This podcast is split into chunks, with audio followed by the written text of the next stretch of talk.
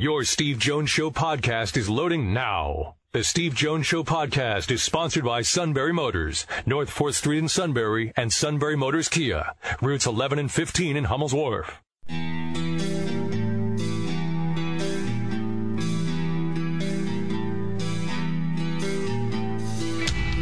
Sports talk where your voice counts. This is the Steve Jones Show on News Radio 1070 WKOK. Now from the Sunbury Motors Studio, here's Steve Jones. Sunbury Motors Studio is mobile today in East Lansing. Sunbury Motors, 4th Street in Sunbury. Sunbury Motors Kia, routes 11 and 15 in Hummel's Wharf. Nittany Lion basketball team has fifth ranked Michigan State tonight at the Breslin Center. Michigan State's been playing well. Penn State's been playing well, so the matchup is intriguing, but of course, we all know what is happening here. It's been another interesting day here at Michigan State. John Engler, the former governor of Michigan, who served the state for years, a Republican, is also a Michigan State grad. They named him today as interim president here at Michigan State, and it was not exactly greeted with open arms by everybody here. During the course of the Board of Trustees meeting this morning here, students were able to get into a, into the room, and it was not a, a big room, and were able to sit on the table and demand that some of their thoughts be heard.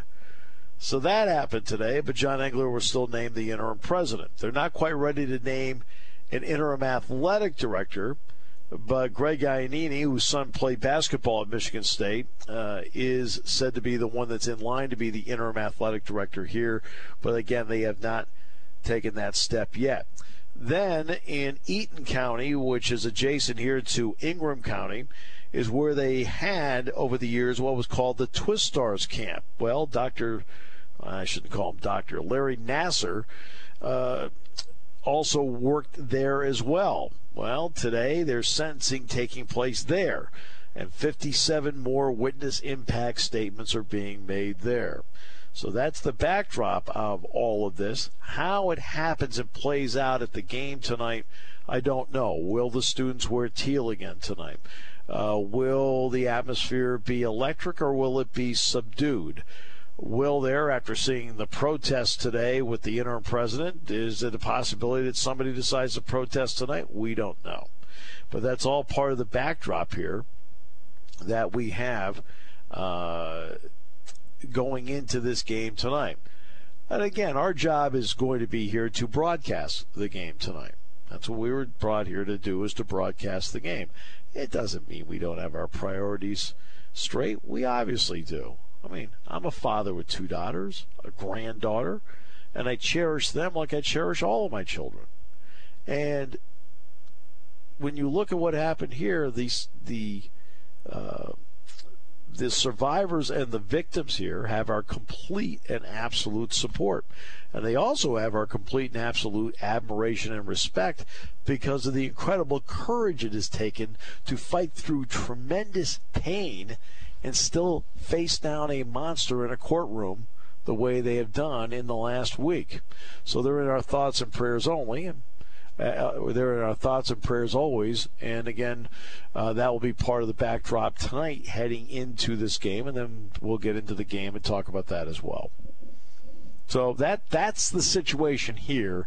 I've only talked to a couple people here so far. They are subdued, uh, to say the least, because obviously, you know, the people I talked to didn't have anything to do with anything here, and it's for them. It's a lot of it is a state of shock. So that's that's where it is right now. But we'll see how it plays out tonight.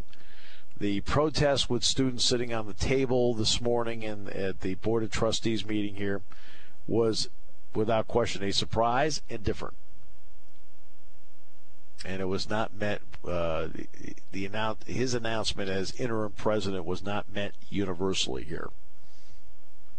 That's about all I can report on. So that's that's what I know sitting here right now. Andrew Callahan, 24 7 Sports, is going to join us today. We're also going to be talking about the NFL draft. Big moves made yesterday with Alex Smith being dealt to the Washington Redskins. What now becomes a Kirk Cousins? Denver's only a six letter word. You can spell that. Uh, You would think that they've got to be in the thick of this. And do the Cleveland Browns, for example, try to get involved in this? I mean, there's a lot of elements here, or the Arizona Cardinals. Uh, Kevin Kugler and I were talking today about this. Uh, you know, we both felt right away that Denver was the number one choice for the landing spot for Kirk Cousins. There's no doubt that if you're a Redskins fan, Alex Smith is a pros pro at quarterback. He's an absolute pros pro. He's a steady hand, and there are certain things that it'll be interesting to see how Jay Gruden decides to use him. Because I've always felt when Alex Smith was allowed to be aggressive, I've always felt he's played well aggressive. Uh, too often you felt like Alex Smith was reined in and uh, played conservatively on the field, but I think that's just what he was told to do. Let's see what he does now with Washington. It does open up a can of worms of quarterbacks where Kirk Cousins, what becomes of Case Keenum, what becomes of Teddy Bridgewater. I mean, there's a number of, of people along the way that, you know, there's a domino effect as to where people may land in all of this. And that was the big trade. Now, the trade cannot become official until the new NFL year starts, and that's in March sometime. But it's there, they've agreed to it, and that's how it's going to work. Thursday night football. Two big headlines out of Thursday night football is A, it is around for at least the next five years. And B, it's going to be Fox that will do all those games. Not all of them, but they'll produce them all. There'll be no split between CBS and NBC. It'll be Fox. 18 game schedule. 11 of them will be on Fox. It'll be simulcast with NFL Network. And there'll be seven others that will be uh, done exclusively on NFL Network, but using Fox personnel. If you're wondering about Joe Buck and Troy Aikman, the initial feel right now is that Joe Buck and Troy Aikman will not be doing Thursday Night Football. They're going to stay on Sundays. Uh, who might do Thursday Night Football? Could be Kevin Burkhardt. Could be Gus Johnson as a possibility. But that would mean Gus would want to double up would have to double up with college football, and I know Gus loves doing college football. So those are the big headlines of the day. I don't know if you have any headlines on your end. Afternoon, sir. Yeah, uh, interesting to get the uh, uh, initial uh, temperature from, from you from East Lansing uh, with the uh, the students on the table this morning voicing their opinions and. And that that's quite an interesting scenario. Just kind of makes you wonder, you know, heading into tonight's matchup with Penn State and the Breslin Center, you know, emotionally it's got to come to the point where you got to come up for air and take a little break. So yeah, it'll be interesting to see if the same vibe is going to be in the gym tonight compared to last Friday night. Well, again, I don't, I don't know what to think about that going in. Um, there's just so many layers of the onion yeah. that have already been peeled, and there's still more to come. Well, the faculty senate or the faculty, I, I'm, I'm trying to, I want to make sure I've got the terminology right. They weren't exactly a high endorser of John Engler being the interim president here. Right. I mean, I I found all of that to be, as an outsider, a complete outsider. Like, well, it was a name I recognized. I knew he'd been the governor here in Michigan. You know, and, and he was the governor here for a while. I also know he's a Michigan State grad, so they named him as interim president. You're like, oh, okay, well, I've heard of him fine. But then you start getting the reaction of the people here, and it wasn't exactly universally throw the arms around somebody and say, hey, welcome home. It was quite the opposite. And when I hear about students going into protest and then sitting on the table, my first thought was, okay, does that mean that it stays there? Or does it mean that somebody tries to be disruptive on national TV tonight? I don't know. It's something you don't know. Uh, it may be, and, and what's the atmosphere like tonight? Uh, is there a feeling of okay, we're back to playing basketball? There's a sense of normalcy, or is it subdued because nobody knows quite what to do? Which was, I think, part of it on Friday night uh, with Wisconsin here, and Uh, you know, will the students wear teal tonight? I mean, again, there's a lot of unknowns going into tonight, and then of course there's a basketball game. And there could be one angle too. You know, just you know, Friday alone just being such a long day, just waiting for Izzo's comments and uh, Mark Dantonio having his impromptu news conference before the game last Friday night. So you just wonder everything that has happened between even Friday night and today. Maybe they're just looking for a nice little two-hour break tonight, and they want to energize the place. I would have thought that and it may still be like that. But when I saw the story this morning about them sitting on the table at the Board of Trustees meeting, I mean, you have to ask the question was that it? Or uh, now, you know, now you're being given a national forum in the arena. Uh, they may bypass that completely and feel like they've made their point and made their statement or maybe somebody saying, no, we can make an even bigger point. I, I don't know. Again, there's so much you don't know going into this, uh, which makes it uh, interesting. Uh, Tony Knopp is going to join us on the show next week. Is that right? Next Thursday on the first day of the Olympics. I couldn't have planned that even, even better than ever. I, I, couldn't have done that if I tried. That's just. I could. That's you. Yeah. That, that's that's a perfect definition of perfect timing. You didn't happen to mention this internally, did you? Oh, no, not to you know who. No, no, not yet. Okay. No, last day of January, he's been roaming up and down the hall with a cell phone pressed to his face, trying to get stuff done. So I just get out of the way and do my deal, and so you know. right. Yeah. Dennis Dodd of CBS, who's done more to write about the potential transfer rule, is going to join us before the week's out. So we're going to get Dennis Dodd in the show. Not bad to get uh, Dennis Dodd on the show. That will be that's that's a big plus because he has probably written more about the transfer rule and the potential of it than anybody else. Uh, and we'll talk about the proposals on the table. We'll talk about pros for players. We'll talk about cons, and we'll talk about unintended consequences. And just get his general feel for it because uh, very few have a better feel than Dennis Dodd about many different items. We will take a break. Today's show is brought to you by our good friends at Sunbury Motors, 4th Street in Sunbury, Sunbury Motors Kia, routes 11 and 15 in Hummel's Wharf on News Radio 1070 WKOK. When it comes to car buying, there's the other guy's way, and then there's the SMC way. The other guys force you into a vehicle you really don't want. The Sunbury Motors way lets you take the time you need to browse, ask questions, and take the test drive and think on it. For over 100 years, the Mertz family and all their employees have made your experience the most pleasant one you'll ever have. The other guys won't offer you the best price for your trade, no matter how much they say they will. The SMC way is their promise to provide you with the most money the market shows your vehicle is worth. The SMC way is to offer you all applicable factory rebates on new vehicles and generous discounts. Looking for a pre-owned vehicle? The SMC way checks each vehicle in a 200 mile radius to determine the lowest price, then beat it. It's the lowest price promise, just part of the SMC way.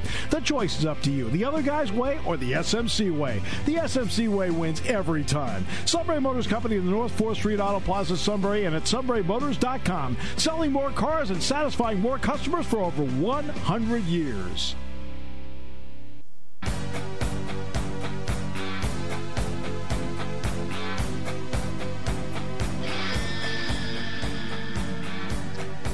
Great to have you with us on the show today.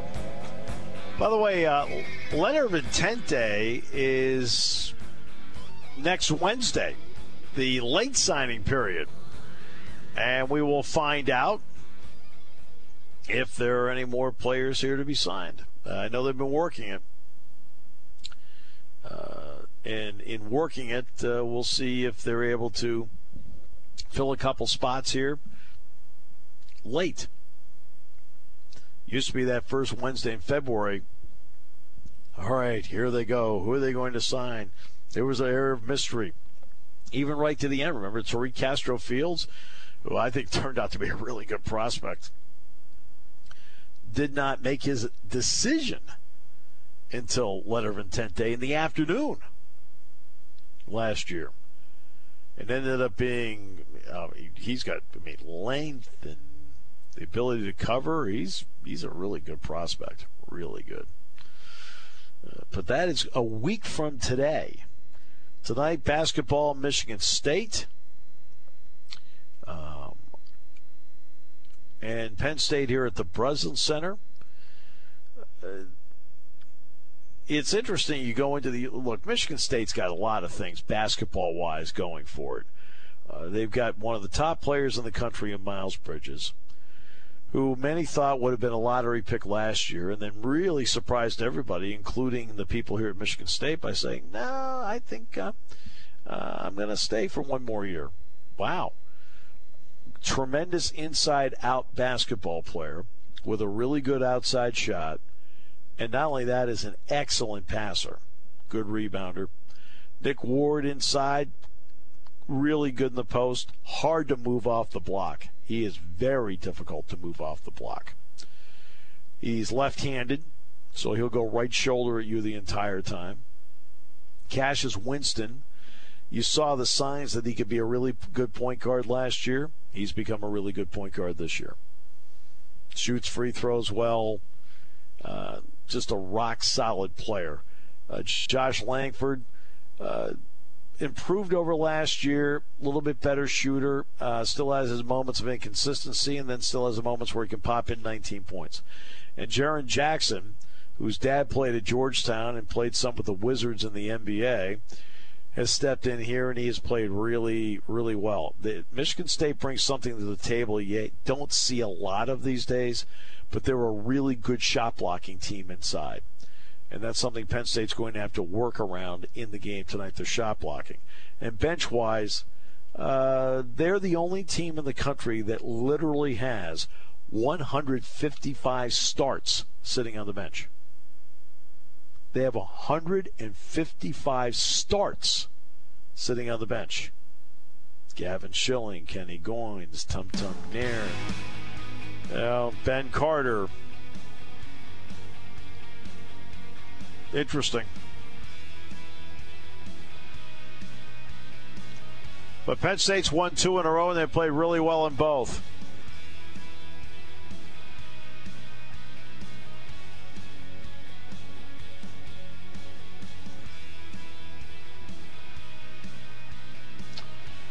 All right. Coming up, we'll talk with Andrew Callahan.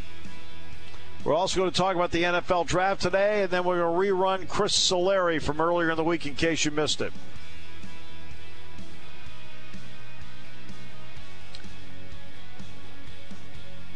Today's show brought to you by Sunbury Motors, 4th Street in Sunbury, Sunbury Motors Kia routes 11 and 15 in Hummel's Wharf. Taking your calls at 800 795 9565. This is The Steve Jones Show on News Radio 1070 WKOK. Now, from the Sunbury Motors Studio, here's Steve Jones. Sunbury Motors, 4th Street in Sunbury, Sunbury Motors Kia, routes 11 and 15 in Hummel's Wharf. We're in East Lansing today, where tonight Penn State takes on Michigan State in basketball. Yes, it's been another eventful day here. But the game will be played at 6:30 this evening. This day in sports history and plenty of Denver Broncos stuff today. So on this date in San Diego, they rallied from a 10 nothing, or excuse me, they but went up 10 nothing on the Redskins, and the Redskins rallied with 35 second quarter points and eventually beat the Broncos 42 to 10. But then 10 years later, the Broncos came back on this date, actually 11 years later, and beat the Atlanta Falcons for their second straight Super Bowl win, and John Elway was the MVP. MVP of the Redskins uh, Super Bowl win over the Broncos was Doug Williams. And that is this day in sports history. All right, let's bring in Andrew Callahan, 24 7 Sports. Andrew, welcome. It's great to have you with us. Actually, going to get Andrew on the line here for in a quick second, and I'll let you know when I have him. Very nice. Okay. No problem. So we'll get that set up in one second here. Oh, now we got it. tonight. Oh, there he is.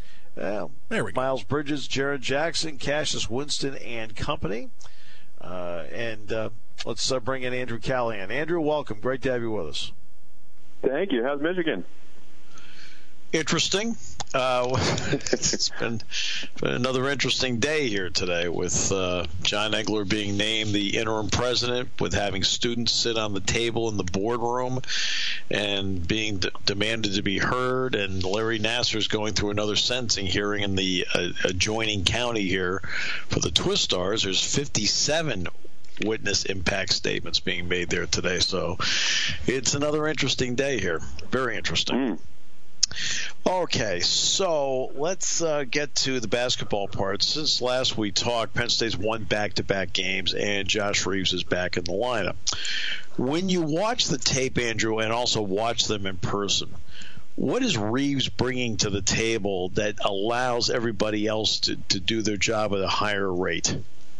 I think there's just a sense of urgency and confidence, and I think that Moat and Tony Carr. You know, there's no denying that when you look at the Ohio State game, Penn State shooting the best it ever has in program history from three-point range helped them in such a way during that game to stay ahead for most of it, and of course win. But you saw Tony Carr. I mean, he, he, that was the best I think he's ever been in the Penn State unit. That carries over to Rutgers, where he's always playing at that pace, but because you have someone who can take on the other top option defensively, and then again is out there looking to run in transition, and you can trust out there with you. You know, that just does everything for a point guard where he doesn't have to feel he has to do everything. Um, and then that spreads to the rest of the team. He's a junior guy. He's been a glue guy for a while. Now he's in more of a leadership role, and, and you've seen that the last two games on the road here, in pure road games, not neutral games, pure road games, Lamar Stevens is averaging 17 points, like 17.3 points a game, and 49% from the field. Let's talk a little bit about Lamar Stevens' game. I know a couple games of late, not not 200 you expect, but what do you think of his game right now?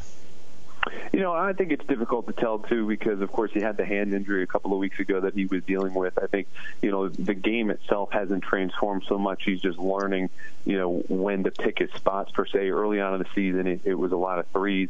He peeled back on that. You saw his scoring average goes up as he starts to live more in the mid range, and he'll get out in transition. Of course, I mean, he's going to be a physical mismatch for most of the teams that Penn State will face. It's not going to be the case tonight, but I think he's just kind of finding his way in his role within this team, which again hasn't so much changed, but he's just doing it more consistently. And you see that the defensive end too. It's not only just him scoring points, um, but limiting other options that that teams will pose either at the four or the three.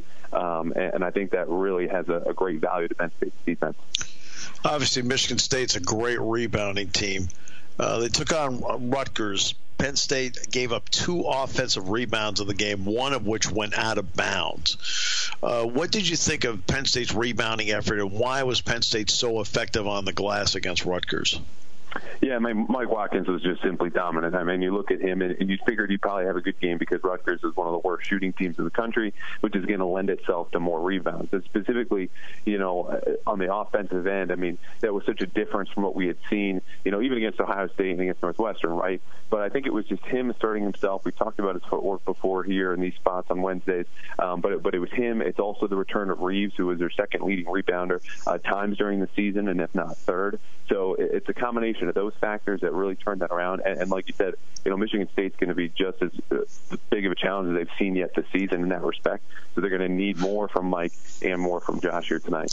Yeah, one of the differences that you're going to see tonight is that Michigan State is one of the few teams that brings legit shot blockers to the table. I mean, that's the one. That's one of the thing, first things I look at, Andrew, when I'm looking at a game, because I know what Penn State can do inside. Does a team have legitimate shot blockers? And Michigan State's got three legitimate shot blockers. So, what about that factor tonight? Oh, it's humongous. I mean, they're, you know, I'm looking at their KenPom page right now as I do every week just to get prepared for any sort of game. They're blocking shots on 20.5% of all opponents' possessions. That's absurd. That's, you know, one out of every five possessions. You might as well just kind of toss it up and let it come back down or go out of bounds. So, so Penn State's got to be obviously very wary of that. The thing about it is, I think their best shot tonight, like Ohio State a week ago, is going to be to own the arc on both ends. I mean, Michigan State's a very good three-point shooting team, so you got to limit them there. But if if you're not going to be that willing to pound it in the paint as you could afford to against Rutgers, you've got to survive in the outside. And Michigan State's defense, you know, right behind, they don't steal the ball a whole lot Um, no. But they're, you know, they're not that great defending the three. And again, that's relative because they're so good at everything else. But with respect to their other skills, that's a spot I think Penn State will want to attack.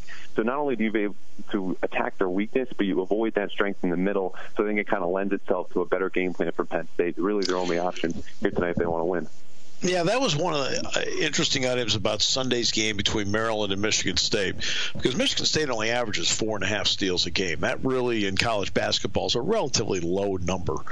Uh, but in the second half of the game against Maryland, they got live ball turnovers, so that rarity, I think, helped turn that game around. Plus, they shot the lights out as well. When you look at Miles Bridges, Many thought he'd go to the NBA last year. He did not. He stayed.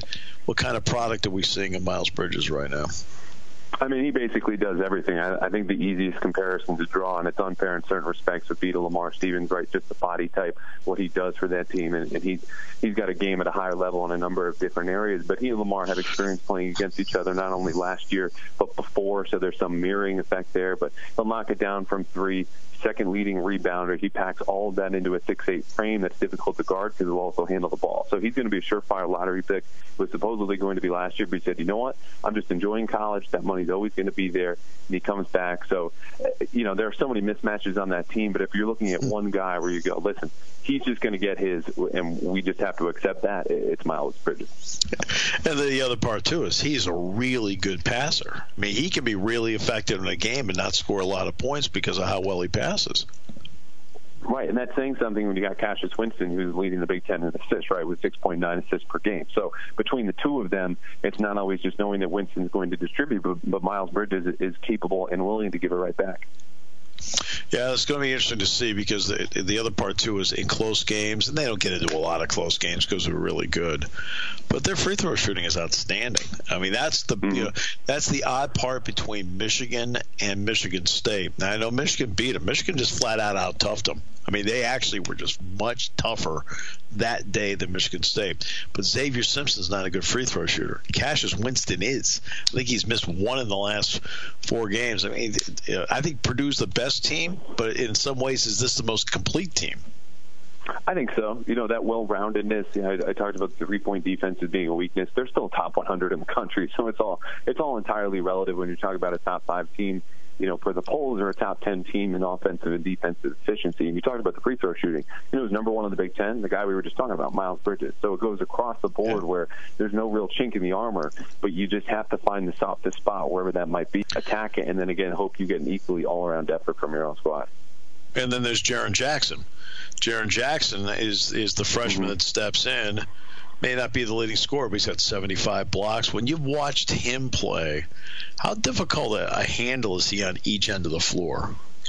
No, I mean, you know, we just talked about Bridges as being a, a surefire lottery pick. I think you could throw him into that discussion too, and it's because of his length. He's six eleven. He can move. He's got good awareness that I think you would see more like a junior or senior out there on the floor. And it's it's surprising because again, you just mentioned the blocks, but w- when you watch their last couple of games, it seems like opponents are still surprised by that length and his wingspan. That's not only able to affect shots, but just really get a hand on them and actually block them. So it's something that you know might take five ten minutes for each team to get used to. But even still, you'll see in the second half, him getting his hands on balls, anchoring that defense, which allows his other players to extend a little bit. And it's really just this wonderful safety net for them that ties it all together. Speaking of safety, what kind of luxury is it to have 155 career starts coming off your bench? one that I think a lot of coaches in Division One uh, would absolutely love to have. It's amazing. They, Michigan State's bench has 155 career starts. I mean, that, that's that's stunning. Uh, news and notes of the week: uh, Purdue continues to roll on. Uh, your thoughts mm-hmm. on that team, and how anxious are you to finally get a chance to see them?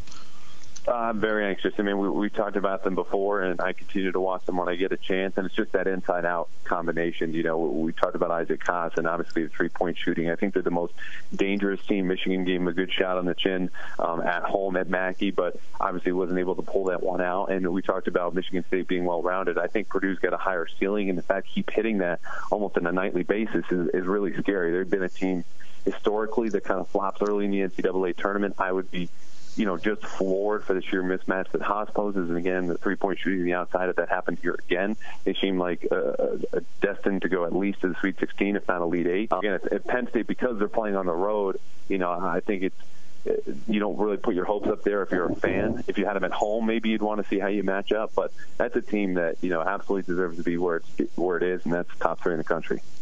National, talk about top three. How about Virginia? Have you had a chance to really watch Virginia play? You know, I know Virginia's also suffered from uh, some of that affliction that Purdue has in the NCAA tournament, getting knocked out maybe second or third round, and that's because I pick them to go to the Final Four every year because I fall in love yeah. with that pack line defense. But no one does that pack line defense better than them, and I and I got to watch much of their game against Duke, which started uh, two o'clock the other week, and then that led into Penn State's game at four against Rutgers, and it's just so impressive. Not only that was on the road, but it was against the kind of talent that Duke has, which everyone knows lies far more on the offensive end than it does defensive. So for them to put on that performance, you know, wasn't it was surprising to a degree because they hadn't Duke. I think it was about 20 years or so, but it but it also wasn't because they've been doing that to every sense of greater consistency, which is of course what you want as a coach. That all said, I, I can't say like I just did for Purdue. I'd be shocked if they lose in the second round. It just seems to happen to that team. Um, but but they're they're so impressive. They're playing in a great league, and you know it's just really a credit to that coaching staff because they're not a team like a Duke or a Kentucky where you're bringing these kids and, and they're all one and done. Well, the biggest the biggest negative they're going to have in the tournament, they cannot, in my opinion, afford to fall behind. They are the equivalent of the running team. That when they get the lead, to to catch them is really hard. But if you get the lead on them, they don't have enough firepower to overcome it. Sure. Yeah, and I think that's the troubles that they've had, right? Which can strike at any time. I mean, every team has a, has a poor shooting night here or there, and then you've got to find other ways to affect the game, which they can do. But you know, if you're facing another solid defensive team and you happen to strike one of those one of those nights, you, you might be you know out of luck, and that's all that it takes to, to get out of the tournament. Uh, I think I think that's a solid description a good rushing team with a quarterback who who might be kind of a game manager. Andrew, it's always a pleasure. Appreciate the time very much. Hey, not a problem, Steve. We'll see you next week. Andrew Callahan, 24 7 Sports, previewing tonight's game. We're going to talk about the NFL draft in the next half hour. Chris Solari, Detroit Free Press, in the final half hour. Then coming up, uh, Dennis Dodd is going to be on the show before the week is out. Tony Knopp is on next week as well. And don't forget about the after show, an extensive preview of the IndyCar season. We'll come back with more in a moment on News Radio 1070 WKOK.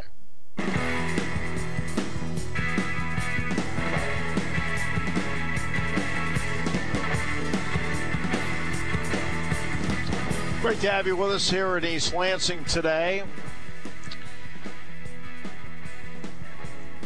Tonight Penn State plays Michigan State in basketball, so it just turns out that by scheduling, that's why we're here today. And we told you about the Michigan State students this morning venting their anger at the Board of Trustees meeting here uh, over the frustration that they feel over the selection of John Engler as the interim president of the university, the former Michigan governor.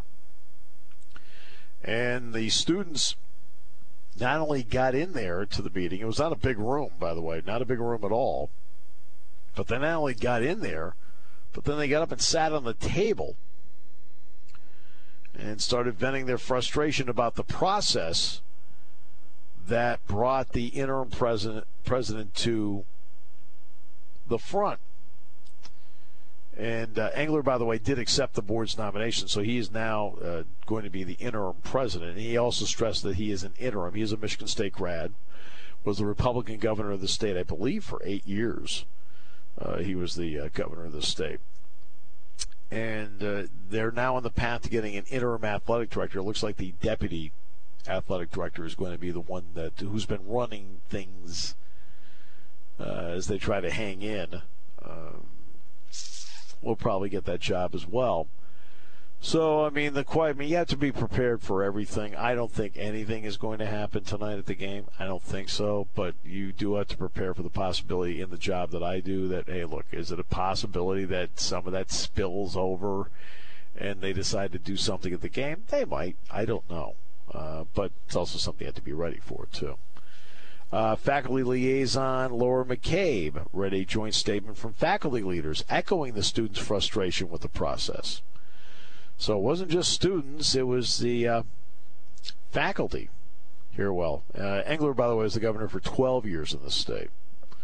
I think I said eight, but it was 12 years. So, um,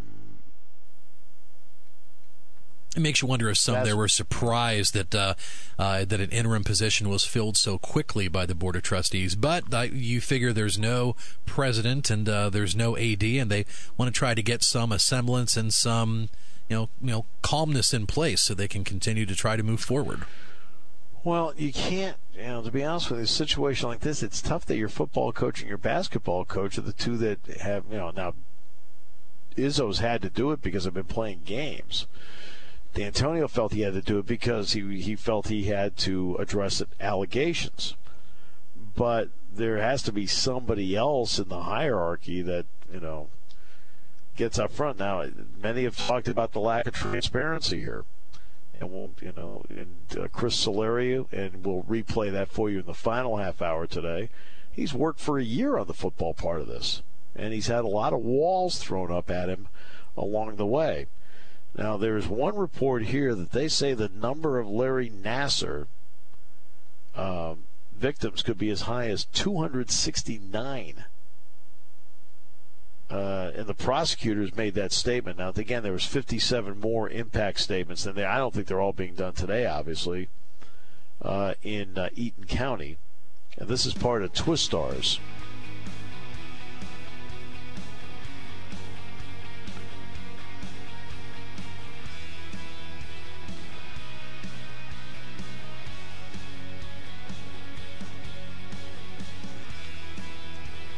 So,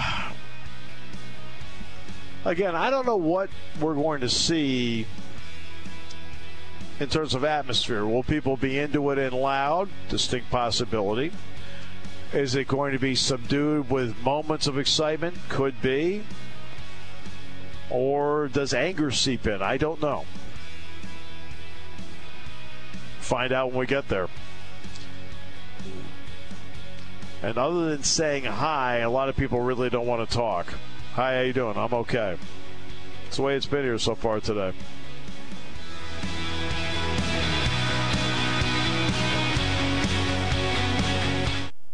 You're listening to News Radio 1070 WKOK Sunbury. You can hear us anywhere in the world with the Sunbury Broadcasting Corporation app.